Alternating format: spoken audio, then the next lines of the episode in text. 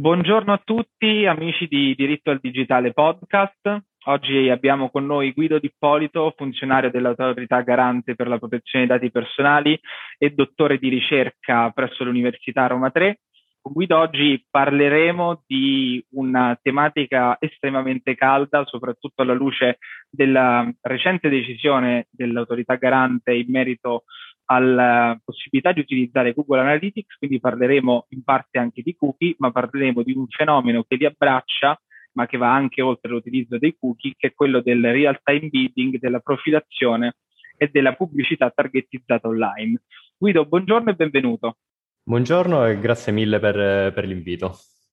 Allora Guido, la, la domanda ricorrente che facciamo a tutti quanti i nostri ospiti è qual è stato il tuo percorso e che cosa ti ha portato a, a fare la scelta di eh, poi diventare eh, parte dell'autorità garante in questo momento? Beh, sì, diciamo una, una domanda complessa, cerco, cerco, di sintetizzarla. Diciamo, io sono partito da, da, da una grande passione, eh, ho fatto chiaramente giurisprudenza, mi sono laureato, ma mh, avevo questa, questa, passione delle nuove tecnologie, di, di internet, per cui eh, fin dalla tesi di laurea che è stato sul diritto di accesso ad internet, eh, nei, negli anni successivi di pari passo con eh, gli studi canonici che tutti facciamo, quindi l'esame d'avvocato, la prosecuzione eh, di, di, studi giuridici in senso lato, ho sempre cercato di, di, affiancare lo studio delle materie che mi interessavano, quindi diritto di internet, comunicazioni elettroniche, eh, tematiche come la responsabilità dei provider, come, come i diritti digitali. Eh, sono, sono in, in, particolare affezionato al tema del diritto di accesso ad internet e della neutralità della rete, su cui eh, ho, ho, mi sono soffermato parecchio. E, e di lì poi, insomma, tu, tutto l'ecosistema di, di, internet lo conosciamo, vi è diritto d'autore, vi è, vi è concorrenza e soprattutto eh, protezione dei dati personali. Eh, il, il, passaggio è stato che in una fase fortunata della mia vita, dico fortunata perché eh, a un certo punto tra il bivio, se continuare a fare, non so, eh, l'avvocato o studi più canonici e spostarmi totalmente eh, su, su, materie eh, più tecnologiche, ho avuto la possibilità di fare proprio un tirocinio al garante privacy. Questo è stato un po' uh, lo spartiacque. Da quel momento in poi ho sempre cercato di, di rendere il, il, mio primo lavoro la, la, passione, quindi l'applicare il diritto alla tecnologia eh, ed è lì il dottorato e poi il, il concorso al garante. Eh, e sono molto soddisfatto ora a poter lavorare in un ambito che, che mi piace e che ho studiato. E ci fa molto piacere vedere che anche professionisti giovani e competenti possono entrare a far parte dell'autorità e eh, contribuire con il loro valore e con la loro expertise. Poi eh, mi piace dire giovani perché così mi sento giovane anche io, però tu come me eh, abbiamo fatto tante tante cose nel tempo e le iniziative a cui accennavi le ricordo bene. Tra l'altro, dato che non ti annoi mai, sei stato anche autore di una recente pubblicazione profilazione pubblicità, targetizzazione online, real time bidding e behavioral advertising. Um, un volume che ho letto attentamente e che fa un'analisi molto approfondita del fenomeno del real time bidding, ehm, ricostruendo tutte quelle che sono le varie linee interpretative, sia giurisprudenziali sia della dottrina,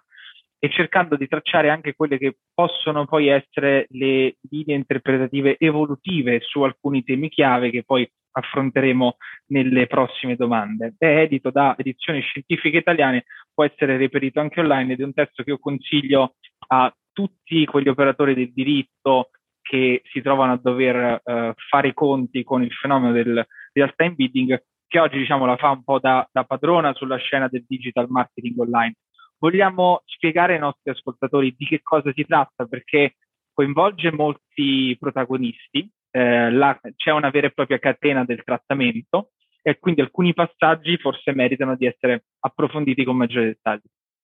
Sì, assolutamente. Eh, diciamo il real time building ha un, un obiettivo principale. L'obiettivo è individuare l'annuncio pubblicitario più in linea con gli interessi dell'utente che in un certo momento si sta connettendo a, a, a un sito internet. e, e, e, realizza questo obiettivo con un trattamento di dati personali complesso, nel senso che vi sono tanti soggetti che, che partecipano, che, che, sono protagonisti in questa, in questa filiera. Eh, è complesso anche dal punto di vista della quantità dei dati che, che circolano tra questi soggetti,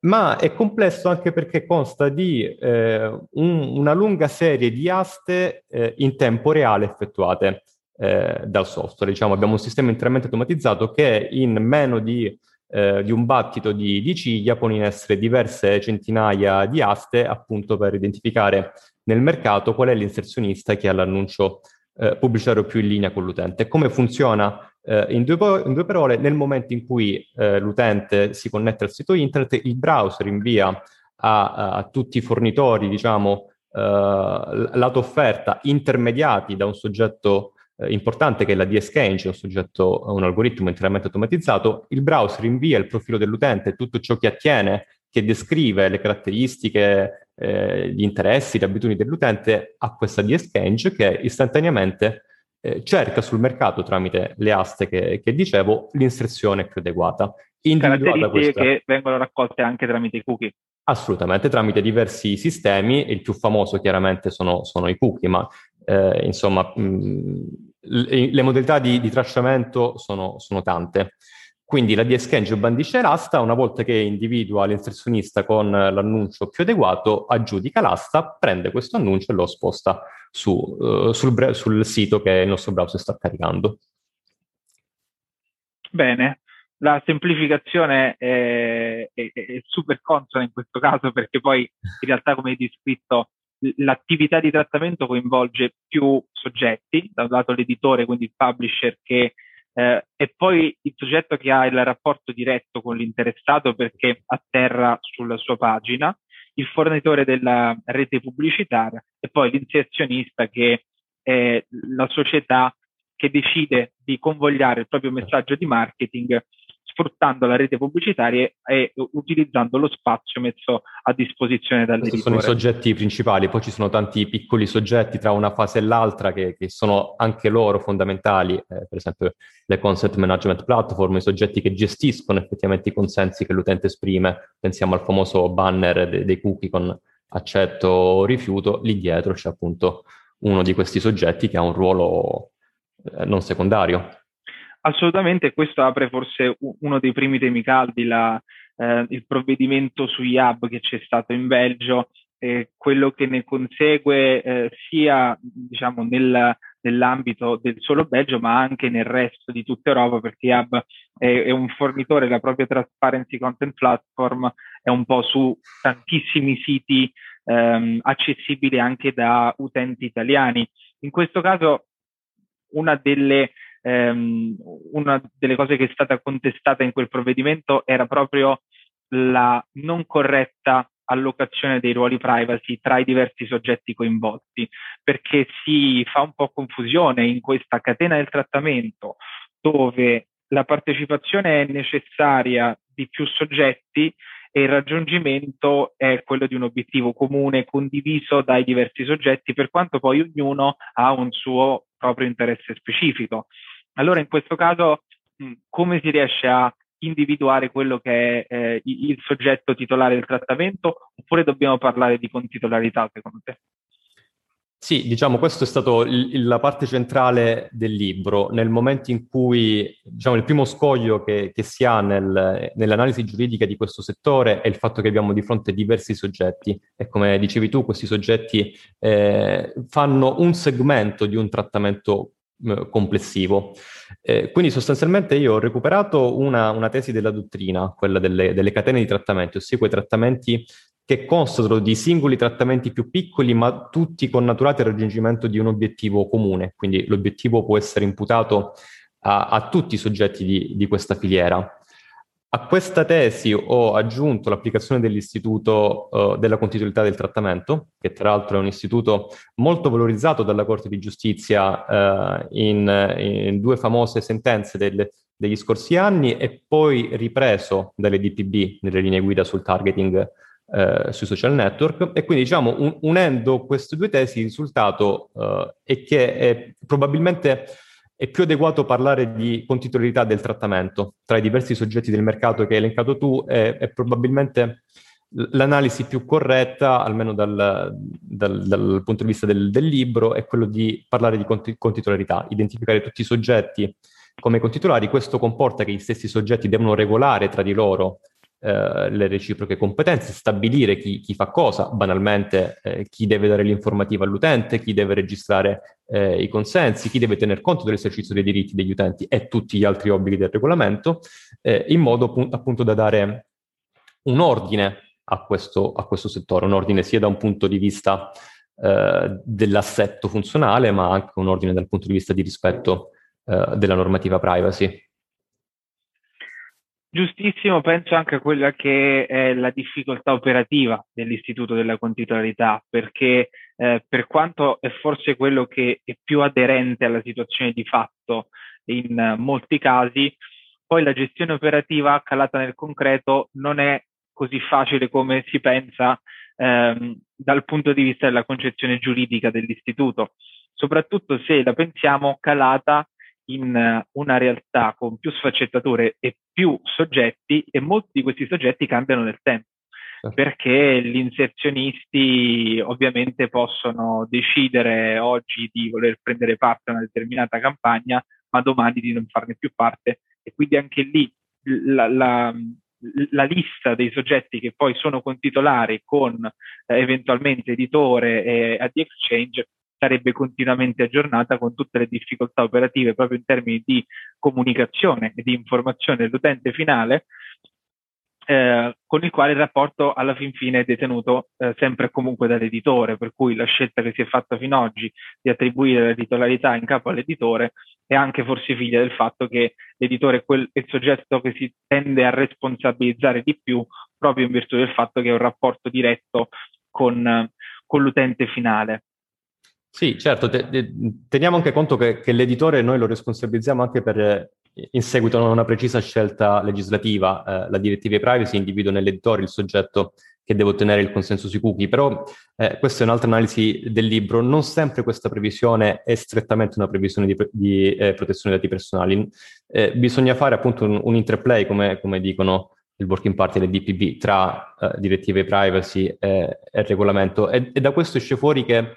eh, il fatto che sia l'editore a raccogliere il consenso e dare l'informativa è una scelta ex ante di regolazione del mercato più che un'applicazione delle norme del regolamento, perché se poi andiamo a vedere chi effettivamente eh, decide, come dice il regolamento, le finalità e i mezzi del trattamento, ecco, ognuno di, di, dei soggetti del, della filiera ha una, una certa quota di, di scelta di, di, questi due fattori. Per questo, dal, dal punto di vista appunto di, esame concreto, di di rispetto, di, di, fotografia giuridica di quella che è la situazione concreta, l'istituto della controllitorialità era quello eh, più aderente, ma anche quello più flessibile eh, a, a, cambiamenti eventualmente. L'alternativa è, è, cosa fare? Avere n titolari o, o, o, ripartire le competenze, la difficoltà di individuare il responsabile, com, come qualificare gli altri soggetti, insomma l'alternativa mi sembra molto più nerosa, molto, molto più complessa sono entrambe soluzioni che mh, sono sicuramente complesse perché i soggetti coinvolti sono tanti, però se pensiamo alla mh, catena assicurativa, anche lì i soggetti coinvolti sono tanti, anche lì alcuni soggetti possono cambiare, però una soluzione la si è riuscita a trovare perché comunque, come in questo caso, per quanto sappiamo che la normativa di privacy si sovrappone in parte a quella prevista da GDPR e che lì è vero quello che dici tu, cioè c'è stata una scelta di politica legislativa per cui individuato un soggetto che sicuramente ha il contatto con l'interessato, a quel soggetto attribuiamo una serie di responsabilità perché sicuramente almeno così si riesce a ottenere una fase informativa al, al momento zero. È vero però che in trattamenti complessi come questo, poi alla fin fine gli strumenti del trattamento non sono effettivamente sotto il totale controllo del titolare, perlomeno del titolare come individuato fino ad adesso. Quindi è assolutamente necessario andare a responsabilizzare anche tutti quegli altri soggetti che detengono ehm, sostanzialmente il controllo della tecnologia e che quindi possono anche incidere e non di poco sull'utilizzo degli strumenti. Un altro tema eh, trattato all'interno di e, e, che direi si collega a quello di cui abbiamo parlato fino ad adesso, è la distinzione che tu operi tra eh, la pubblicità comportamentale e il real time bidding. Sono ehm, due tipologie, chiamiamo così, di, di tecniche diverse. Le categorie di dati prese in considerazione possono essere diverse e spesso lo sono, ehm, e anche da questo può derivarne un'applicazione potenziale sia della direttiva di privacy eh, che della normativa sulla protezione dei dati personali, oppure per esempio penso a alcune forme di pubblicità comportamentale che non utilizzano cookie ma utilizzano altre tipologie di informazioni e che quindi potrebbero in qualche modo uscire dall'ambito di applicazione della direttiva di privacy. Si tratta davvero di tecniche diverse, ma la finalità è davvero diversa. Allora, diciamo, sono, eh,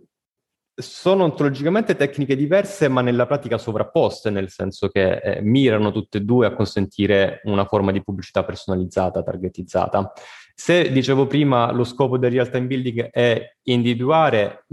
l'annuncio pubblicitario più adeguato nei confronti eh, dell'utente, lo scopo della pubblicità comportamentale invece è avere eh, la profilazione più dettagliata del soggetto in modo da, uh, da individuarne esattamente quelle che sono le esigenze e anche prevederne eh, i bisogni. Quindi da, da, un punto di vista di finalità, se volessimo spaccare il capello, probabilmente sarebbero diverse. Però anche qui, riprendendo il concetto di, di catene di trattamenti, eh, ab- abbiamo due trattamenti che sostanzialmente collaborano per uno stesso interesse generale, che è quello appunto di avere un, un, una pubblicità personalizzata. Eh, di fatto i, i, due sistemi sono utilizzati eh, contemporaneamente, sono, sono sovrapposti. Poi diciamo la pubblicità, uh, la behavioral advertising è, è, più complessa dal punto di vista della profilazione, si avvale di, di diversi strumenti, dicevi tu, può anche essere svolta senza uh, l'utilizzo dei cookie e, e, qui ci rimette in gioco appunto un'analisi strettamente di protezione dei dati personali su come eh, applicare i vari istituti del regolamento, a partire dalla, uh, dalla base giuridica, eh, con consenso, contratto, legittimo interesse, diciamo, qui il, il, campo eh, è aperto perché non siamo vincolati dalla previsione dell'e-privacy che, che impone il consenso come unica base giuridica. Credo che il tema della base giuridica sia un tema caldo, soprattutto quando parliamo, parliamo di questa tipologia di profilazione, perché sul real time bidding c'è stato, e nel provvedimento del garante belga si legge anche quella censura, eh, un utilizzo eh, molto ampio del legittimo interesse come base legale, che è una base legale introdotta, prevista dal regolamento, eh, prevista da uno dei considerando anche come possibile base legale per eh, lo svolgimento di comunicazioni di marketing. Quindi non è assolutamente una base legale da demonizzare, è una base legale che richiede però uno sforzo aggiuntivo da parte del titolare che in virtù dell'accountability deve argomentare, giustificare ulteriormente rispetto all'utilizzo di altre basi legali. Dall'altro punto di vista penso che il consenso mh, soprattutto quando si tratta di interazioni online con gli utenti, alle volte può lasciare un po' il tempo che trova e su questo penso alle linee guida recenti del garante ehm, sui cookie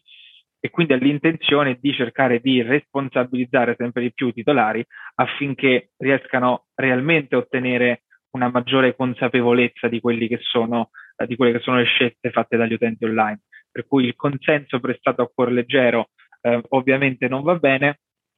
però allo stesso, punto allo stesso tempo bisogna anche consentire poi ehm, di riuscire a effettuare una serie di trattamenti che, come rilevavi, sono utilissimi. Sulla profilazione ehm, ti soffermi più volte all'interno del volume identificando anche un triplice livello di profilazione, però qui non voglio fare spoiler a chi poi andrà, andrà a leggere il libro. Um,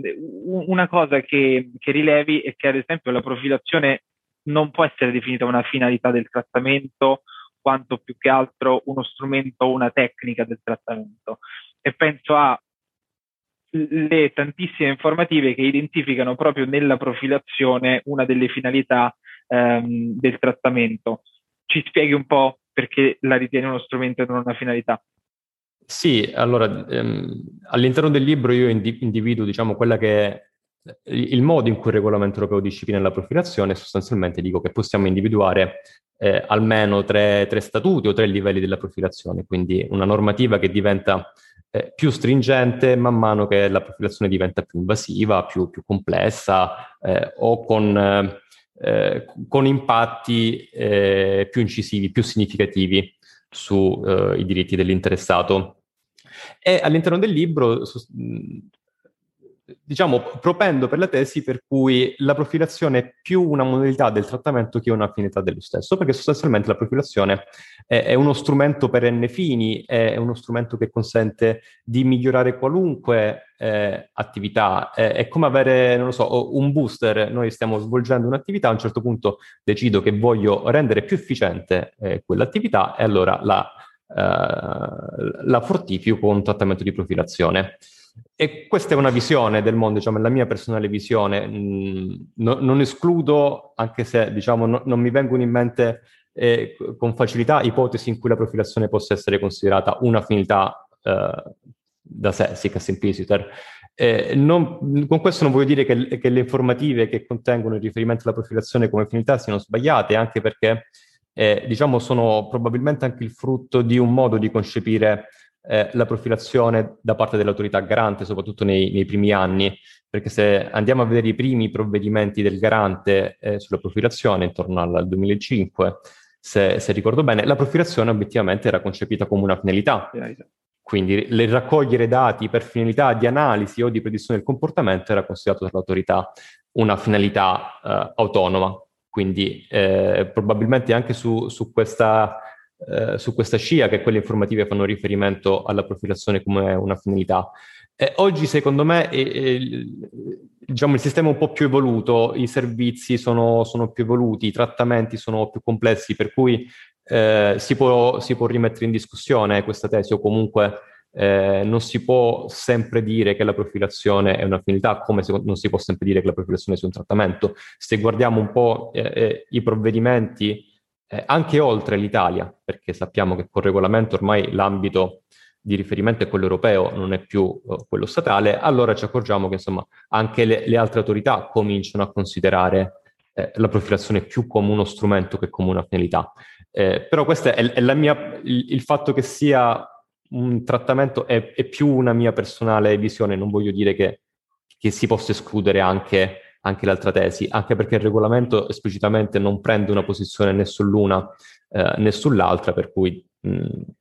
diciamo la questione rimane aperta. Eh, non la voglio chiudere io, non, non sono capace io di... di È in divenire e secondo me possono coesistere entrambe le interpretazioni, e cioè eh, alle volte la, finali- la profilazione viene identificata come finalità perché si svolge probabilmente una singola forma di profilazione, per cui in realtà la finalità è il frutto della profilazione che viene svolta e quindi eh, l'incremento del, delle eh, informazioni di dettaglio che si ottengono rispetto a determinati interessati e quindi incremento poi che può essere della performance lato marketing oppure della retention. Quindi dalla profilazione possono poi scaturire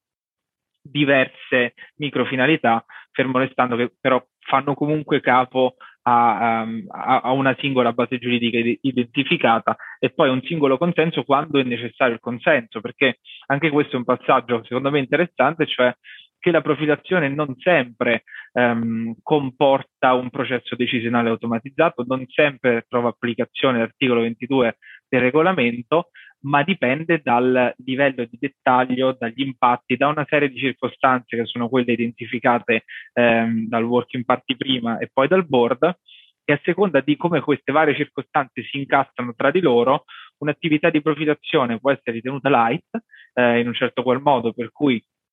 Uh, forse non richiedere neanche l'utilizzo del consenso quale base legale, oppure man mano può diventare sempre più approfondita, uh, con certo. impatti e con effetti sempre più determinanti ehm, nei confronti dell'interessato e quindi andare a richiedere delle tutele e delle salvaguardie maggiori.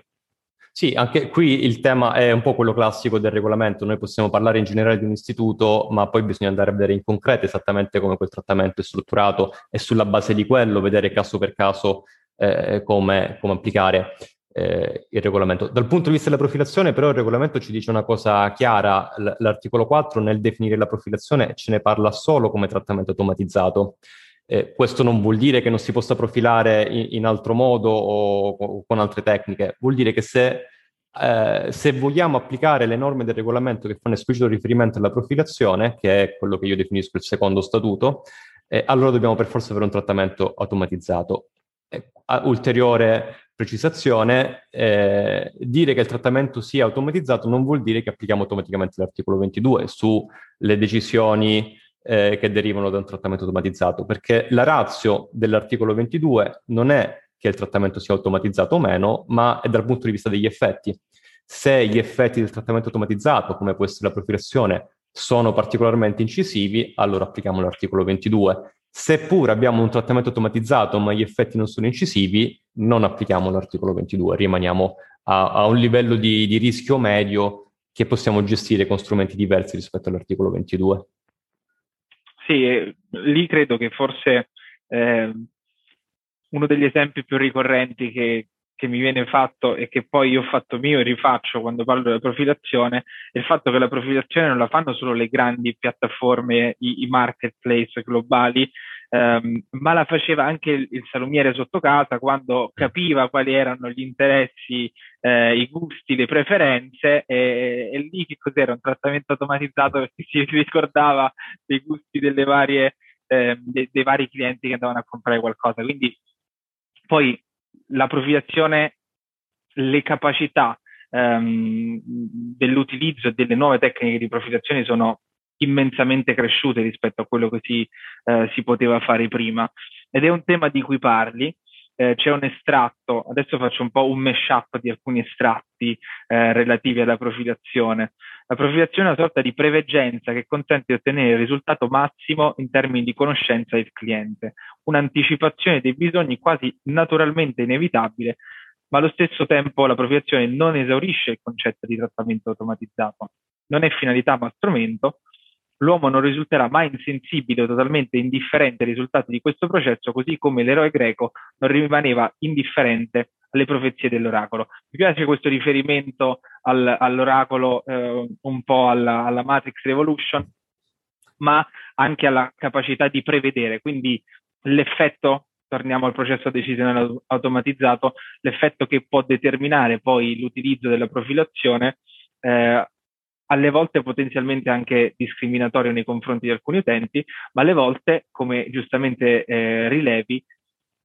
consente di ottenere il risultato massimo. Quindi è sicuramente qualcosa di buono perché permette di ehm, trattare determinati dati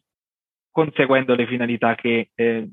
i titolari scelgono di conseguire e avendo anche degli effetti positivi per gli utenti perché uno degli esempi nel libro è la profilazione che ti consente di eh, intercettare che magari l'utilizzo di determinate sostanze è nocivo.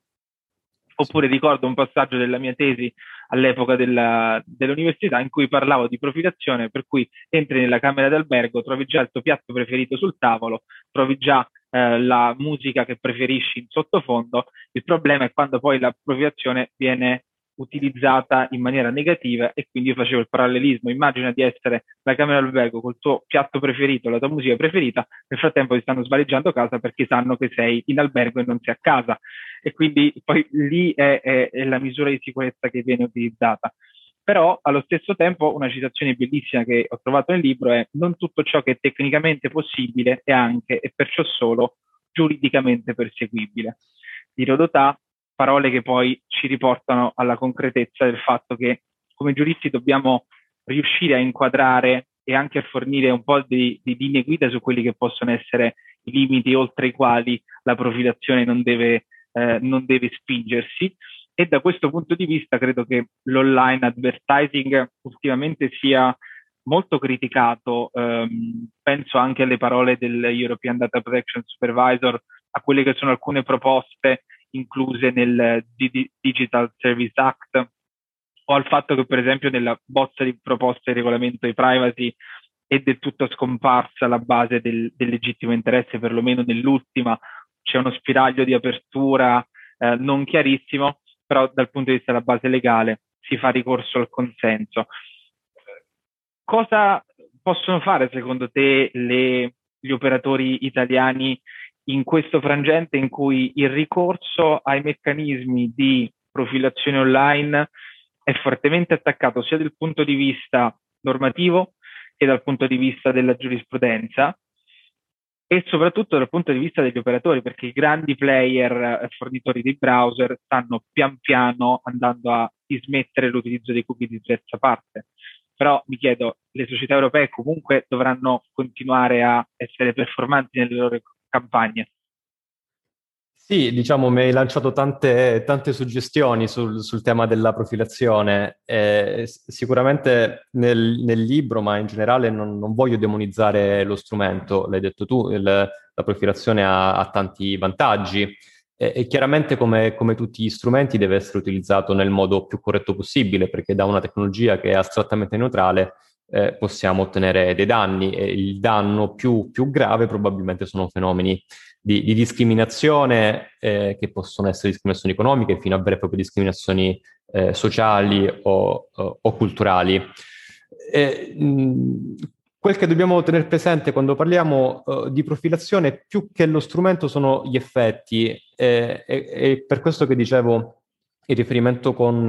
eh, con l'oracolo, uh, perché un trattamento di profilazione ha comunque degli effetti eh, sulla persona. Poi possiamo uh, andare a vedere quanto sono incisivi questi effetti, se sono totalmente irrilevanti o, oppure se hanno degli impatti particolari, però sicuramente la profilazione ha, ha un effetto, incide, incide in qualche modo. Noi possiamo, non lo so, eh, profilare i fenomeni meteorologici o anche eh, l'evoluzione di specie animali per cercare di prevedere il rischio di estinzione o meno, e nonostante gli animali o i fenomeni meteorologici continueranno a comportarsi eh, indifferentemente continueranno a comportarsi come se nulla fosse. Se noi invece profiliamo l'attività di essere umano, eh, allora ecco, questo non, non rimane indifferente, eh, modifica il suo comportamento sulla base eh, di questa profilazione. Eh, e la pubblicità è un altro sistema che, che da sempre cerca di orientare o quantomeno suggerire un comportamento economico eh, al consumatore. Quindi l'incrocio eh, di questi strumenti o l- l'applicazione della profilazione per finalità di pubblicità è, è, è, quasi di per sé, per sua natura, uno strumento che ha degli effetti e degli impatti eh, sulla persona. Quindi cosa dobbiamo fare? Eh, premesso che nessun trattamento, eh, nessuna attività umana ha un rischio zero, che un certo fattore di rischio eh, è sempre presente, quello che dobbiamo fare è cercare di eh, minimizzare il più possibile il rischio, abbassare il più possibile il livello eh, di rischio. Eh, mi rendo conto eh, che non è facile, come non è facile per me dirlo in astratto, perché poi ogni trattamento, come dicevo prima, va calato in concreto. Eh, probabilmente il modo più semplice è quello di eh, innalzare le misure di garanzia e, pro- la misura di garanzia eh, quasi più, più, semplice, mi viene da dire, ma relativamente, perché insomma non è semplice nemmeno questo, è rendere effettivo il diritto di opposizione. Parlavamo prima delle basi giuridiche, del consenso, del legittimo interesse, eh, laddove c'è il consenso sappiamo che possiamo fare la revoca, ma se anche eh, non vi fosse il consenso ma eh, si applica il legittimo interesse, eh, allora dobbiamo rendere semplice una possibilità di ripensamento eh, all'utente. E il settore pubblicitario, se andiamo a vedere in particolare eh, quello dei, dei cookie o, o, del tracciamento per finalità pubblicitarie è probabilmente uno dei, dei, pochissimi ancora esempi in cui la privacy diventa un elemento di concorrenza. Eh, cosa voglio dire que- con questo? Voglio dire che eh, l'attenzione che l'utente ha eh, alla privacy è diventato un elemento eh, di cui il mercato non può più tener conto, che che se il mercato si presenta a, a, agli utenti con un servizio che tutela la privacy comincia ad avere uh, un giovamento. Quindi appunto la, privacy, la, privacy, le, sì, la privacy come elemento uh, di concorrenza, aggiunto. come valore aggiunto. Se riusciamo ad avere questo, allora eh, abbiamo raggiunto un grande obiettivo, vuol dire che il regolamento funziona. Con i cookie sta funzionando, nel senso che eh, gli utenti cominciano ad essere attenti, cominciano a preferire strumenti eh, senza cookie. Abbiamo sul mercato servizi che consentono di bloccare eh, i cookie nel momento in cui ci connettiamo uh, a un browser. Sappiamo che Google ha annunciato già da diversi anni la sua intenzione di abbandonare i cookie di terze parti eh, e che ha adottato diversi, ha proposto, perché ancora non sono effettivamente implementati, ha, ha proposto diversi sistemi di profilazione eh, che non facciano uso di cookie o quantomeno trovano altri sistemi eh, di profilazione. Oppure pensiamo all'aggiornamento di iOS di, di Apple su uh, il controllo della ehm, del targeting da parte delle singole app sul sistema operativo. Ecco, quella è una cosa rivoluzionaria perché abbiamo un soggetto che non è direttamente titolare, è un soggetto produttore eh, di un device che però ha un effetto privacy importante, riconosce all'utente la possibilità di decidere se essere profilati, monitorati, targetizzati eh, dalle singole app e con un solo tap si può, eh, si può interrompere eh, mm, il, il, processo di tracciamento. Ecco, questo è secondo me un, un fatto importante che sottolinea il, il, l'attenzione, l'attenzione, crescente del, degli utenti su uh, un tema come questo, eh, in un certo senso conferma un, una sorta di, di, efficacia, di effetto conformativo eh, del regolamento e, e, e, aumenta il controllo degli utenti su, sul trattamento. L'obiettivo del regolamento non è tanto vietare un trattamento di dati personali, ma eh, consentirlo purché vi sia sempre il, contro- il controllo dell'utente. E, e, stiamo assistendo come è, è il mercato che per adeguarsi al regolamento, quantomeno per non essere eh, penalizzati eh, dagli utenti sono eh, i fornitori stessi che riconoscono all'utente un controllo sui propri dati e l'esempio che vi citavo, quello di Apple, probabilmente è quello più semplificativo di, eh, di questo processo. L'offerta si sposta del resto sempre dove va la domanda, certo. per cui uno degli effetti, secondo me, indiscutibili dell'introduzione del regolamento e poi di tutte le normative che ne sono conseguite e ne stanno conseguendo negli anni, è stato quello di innalzare di molto il livello di consapevolezza medio dell'utente. Per cui oggi eh, mi conforta sentirlo poi anche da parte tua, eh, le aziende che sono proattive e che quindi eh, fanno della privacy un vero e proprio valore aggiunto, però non strumentalizzandolo, diciamo, come mossa di marketing, ma eh, implementandolo concretamente, offrendo delle funzionalità di un certo tipo, poi ne traggono un beneficio sia in termini, secondo me, di, ehm, di mercato, ehm, sia, secondo me, anche in, in termini di ottica eh, di come vengono viste in un certo qual modo, sia dalle autorità, ma anche poi dagli interessati stessi. Sì, diciamo la, la, misura di garanzia principale è quindi un, un, adempimento proattivo, un rispetto proattivo al regolamento, probabilmente è questa la, la, la, soluzione. Quello sì, poi penso che con i cookie